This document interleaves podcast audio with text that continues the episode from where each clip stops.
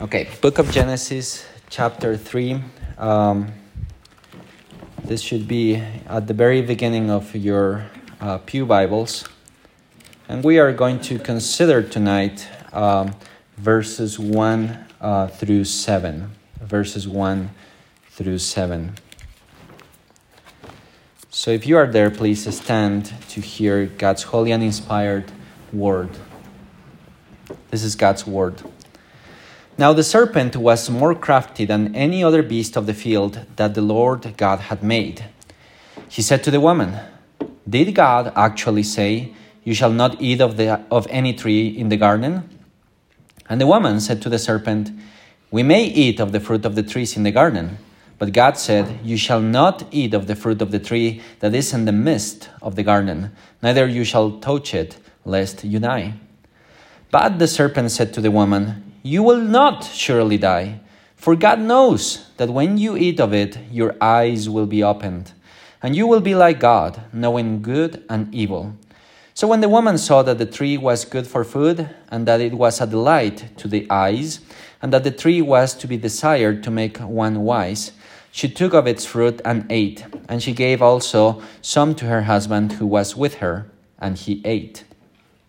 Then the eyes of both were opened and they knew that they were naked, and they sew, uh, sew fig leaves together and made themselves loincloths. Those, those further reading of God's word. You may be seated. Now, if you see in your bulletins, uh, then you will find the confessional uh, witness that we have for us tonight uh, from the Heidelberg Catechism, Lord's Day 3. So let me just read the question and answers that we have for us tonight. Did God create man so wicked and perverse? Answer No. God created man good and in his own image, that is, in true righteousness and holiness, so that he might truly know God, his Creator, love him with all his heart, and live with God in eternal happiness for his praise and glory. Then, where does man's corrupt nature come from? Answer From the fall and disobedience of our first parents, Adam and Eve, in paradise. This fall has so poisoned our nature that we're all conceived and born in sin. But are we so corrupt that we are totally unable to do any good and inclined toward all evil?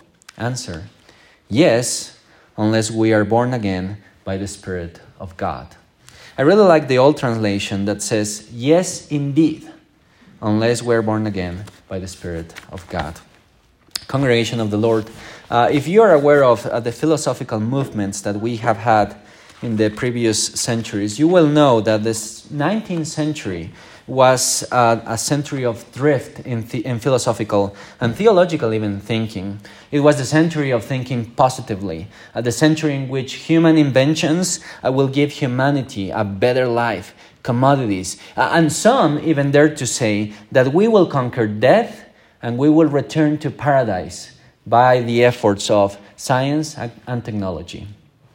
Then, as you know, the 20th century began, and two world, uh, world wars broke out. And all that positivism, all that faith in humanity and technology vanished entirely.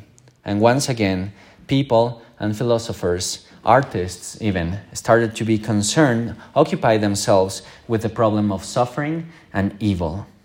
Philosophers, though, instead of going back to God for the answers and the scriptures, uh, they decided to get rid entirely of God from the equation, affirming that evil, in absolute terms, is just a social construct. Something that we perceive, but that is not more powerful than a personal feeling. It's no more powerful than, I don't like that, period.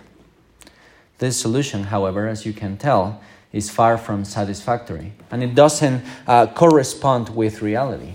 Evil is way much more than that. So, so what is the answer? And is there better? Is there an, any better answer? Well, tonight the Catechism will guide us through scriptures as we discover God's answer to the origin of sin and evil, the problem of evil indeed. So our theme tonight is sin's origin, sin's origin. And we will explore sin's origin in three parts, following the structure of the Catechism. Uh, so, first, human blessedness. Second, human disobedience. And third, human brokenness. So, human blessedness, a human disobedience, and finally, a human brokenness. So let's see the first part human, original human blessedness.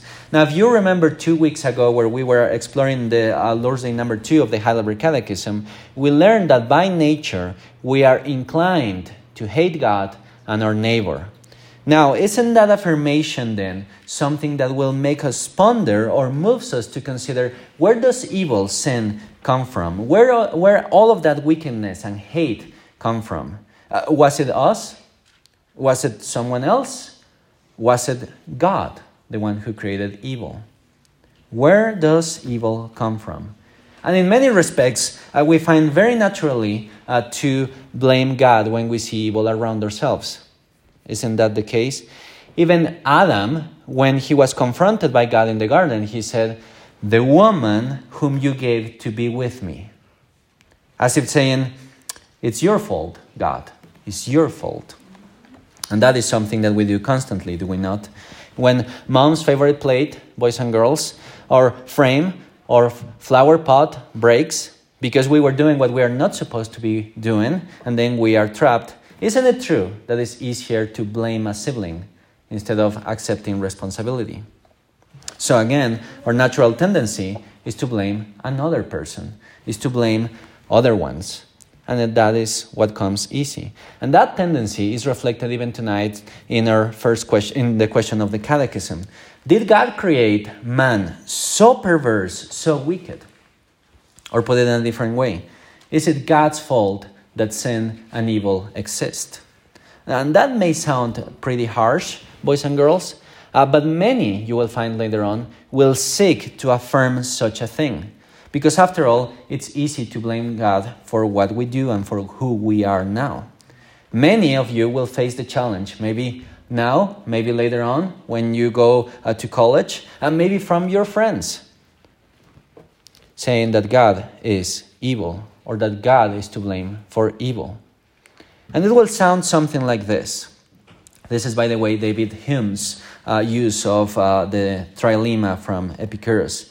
If God is good, why does evil exist? Maybe it's because God is not good. Maybe it's because God is not powerful enough. Or maybe it's because God doesn't exist. And when hearing such a things, it is very good for us, congregation of the Lord, to go to scriptures so we can answer with the truth. Listen to what the scriptures say in Genesis 1:31. And God saw that everything that he had made was very good. Very good. So we as Christians cannot accept the idea, not even the possibility, that God is guilty for sin. When He created everything, us included, He created us very, very good. In fact, 1 John 1 5 affirms that God is light, light, excuse me, and in Him there is no darkness at all. So no, God is not the creator, the creator of evil. Excuse me. He is a very good God. And in fact, when He created us, He made us perfect. Listen again how the Heidelberg phrases that idea. God created man good and in His own image, that is, in true righteousness and justice and holiness, excuse me. That is, in the garden, God made us so perfect, so good that there was nothing good lacking in us. In fact, we were made to reflect God's own image, to reflect who God is. Just as he was as he is righteous, we were righteous. Just as he is holy, we were holy. That is what the theologians call the narrow sense of the image of God. In every respect, we reflected who God is. And for what purpose? Well, so we can know him, enjoy him, live a true happy life with him forever. Do you want to know, congregation of the Lord, what is the meaning of, the, of happiness? What is the meaning of having a happy life? Here it is. True happiness is to live before God and for God. Before God and for God. Every single day, the Lord God came down from heaven to the temple garden of Eden, and Adam and Eve were not bored with his visits. It wasn't like, ah, oh, God again I guess we need to worship Him. Okay, let's do it. Not at all. It wasn't like that. It was the most amazing, awe-filled experience that Adam and Eve could fall, could, could, could, could have, excuse me. And the Bible doesn't say this. This is just my speculation. But maybe, maybe, after worshiping God, Adam and Eve went snowboarding with him. Or, or, or maybe they had an amazing meal together and the most amazing conversation. I don't know. But one thing is sure it wasn't boring. It was not boring at all. And certainly, evil, sin, suffering, people doing bad things around, none of that existed from the beginning. That was not how it was meant to be. So, scriptures have dispelled the first question God is not the creator of evil, God is not the origin of sin. All that He does is good because He Himself is good. But then, where does sin come from? Well, let us jump to our second point to see the answer to that question human disobedience. Listen now how the Catechism answered that question for us. It comes from the fall and disobedience of our first parents, Adam and Eve, in paradise. This fall has so poisoned our nature that we're all conceived and born in sin. So, two things are addressed here. The first one is the origin of sin. Sin came to the world because of the disobedience of Adam and Eve. That is precisely what we find in the text that we just read tonight. Everything was well in paradise, all was working perfect until the, uh, the gardener, the keeper of the garden, allowed the serpent to crawl in. That is Adam. And listen to what he says. Did God actually say, You shall not eat of any tree in the garden? And every single dialogue after that first line is a subtle yet very effective attack of the serpent upon God's word in the ears and hearts of Adam and Eve. It is really true that you cannot eat anything at all, Eve? And the question sounds so absurd, right? That compels Eve to answer the question, yet at the same time moves Eve to continue communicating with the serpent. And it goes downhill from there since there is a very subtle given in in Adam's uh, Eve's part. Listen to her answer. We may eat of the fruit of the trees in the garden, but God said, "You shall not eat of the fruit of the tree that is in the midst of the garden, neither shall you touch it, lest you die." Can you see what is going on here, congregation?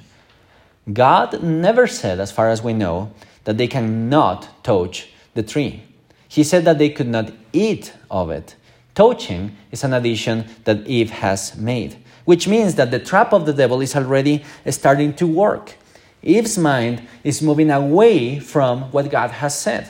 And that is always the way the devil works, boys and girls. He distorts scriptures. He uh, starts with subtle traps before us, using truth mingled with lies. So we start doubting God's goodness and His word. We all have heard people say, after all, love is love. So you shouldn't be putting your noses in what other people say, uh, say or do.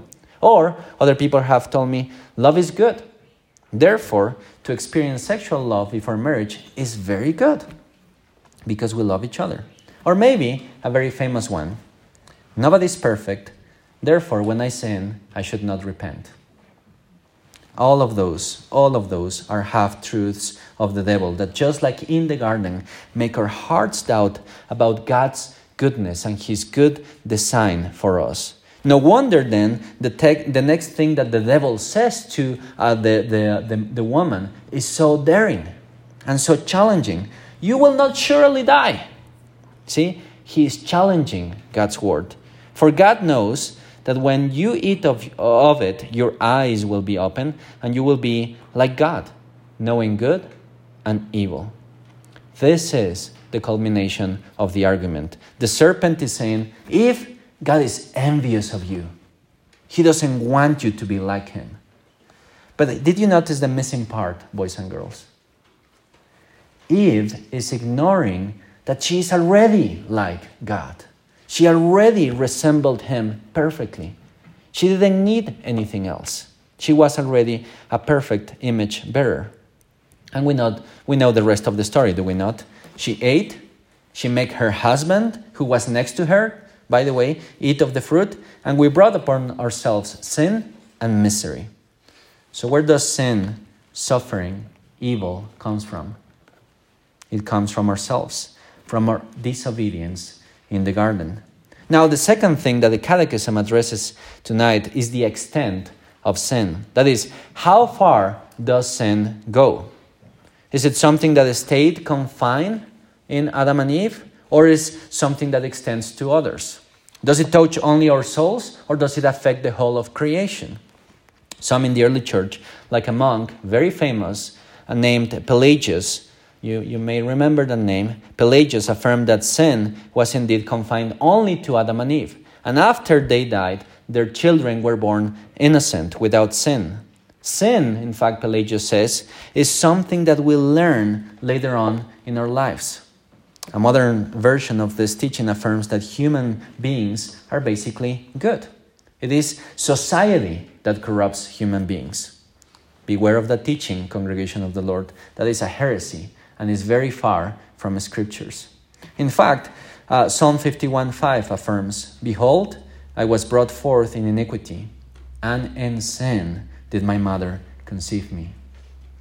This, boys and girls, is like saying, From our birth, we are walking dead, to make an allusion to the famous TV show.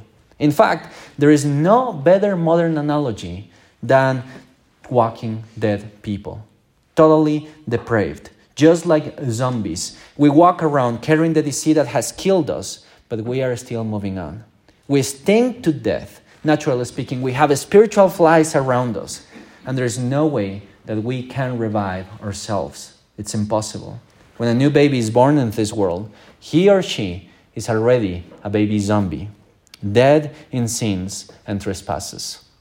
So the extent of sin goes from our first human beings, Adam and Eve, until the last human being. Now, maybe you can say, how can that be? I was not there. And if I would have been there, I would have certainly never eaten of the fruit. Well, you don't know that. But more importantly, the reality is that in the garden, Adam is our representative. As our representative, everything that he did affected the whole human race. And a very good example of that, by the way, is our modern sports teams.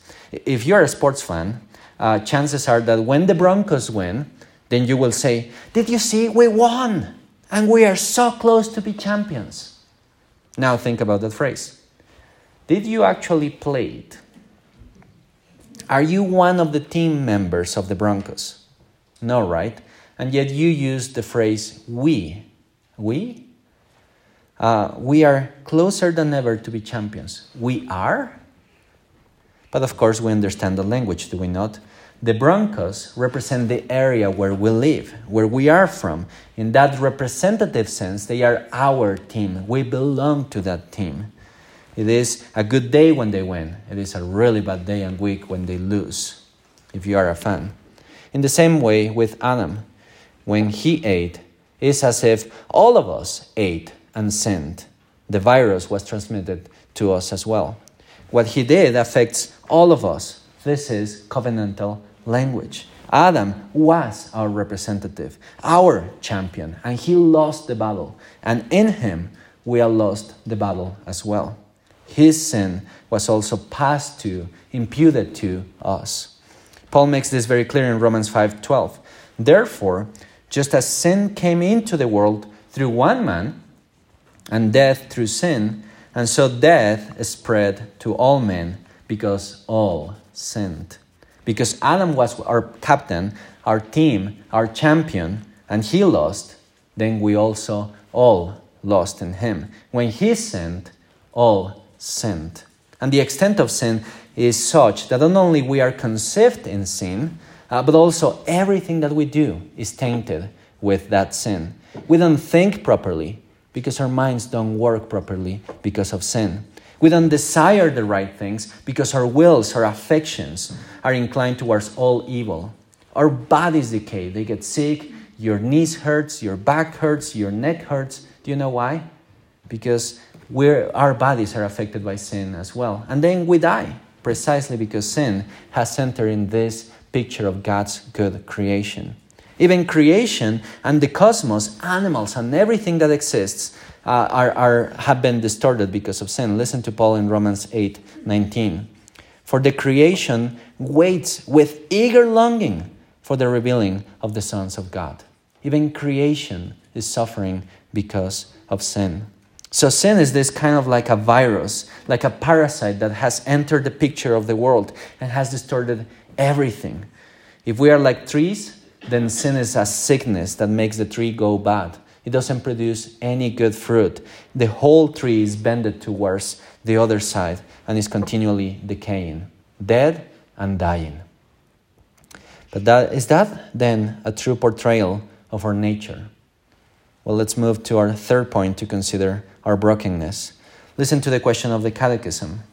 But are we so corrupt that we are totally unable to do any good and inclined toward all evil? Is it really true that we are entirely evil?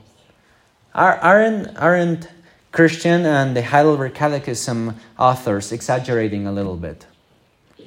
Are we not going too far with this? Well, what, what we need to understand, congregation, is that when the Catechism and the Scriptures speak about good, generally speaking, they are using the term in the moral sense of the word. That is, good that pleases God, good that is not stained with sin, good that will make you acceptable before God.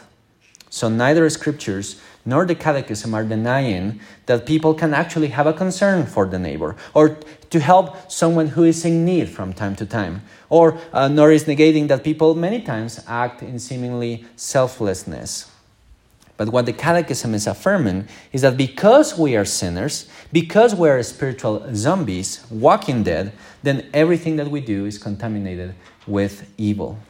Nothing of what we do is seen as moral, perfect good before God. Good that can save us from being dead, from being zombies, and somehow cure us from, from being dead. It's impossible. We are beyond that point. In fact, even the good things we do are tainted with sin. This is, in fact, what the scriptures teach. Listen, Genesis 6 5. Every intention, every intention of the thoughts of man's heart was only evil continually.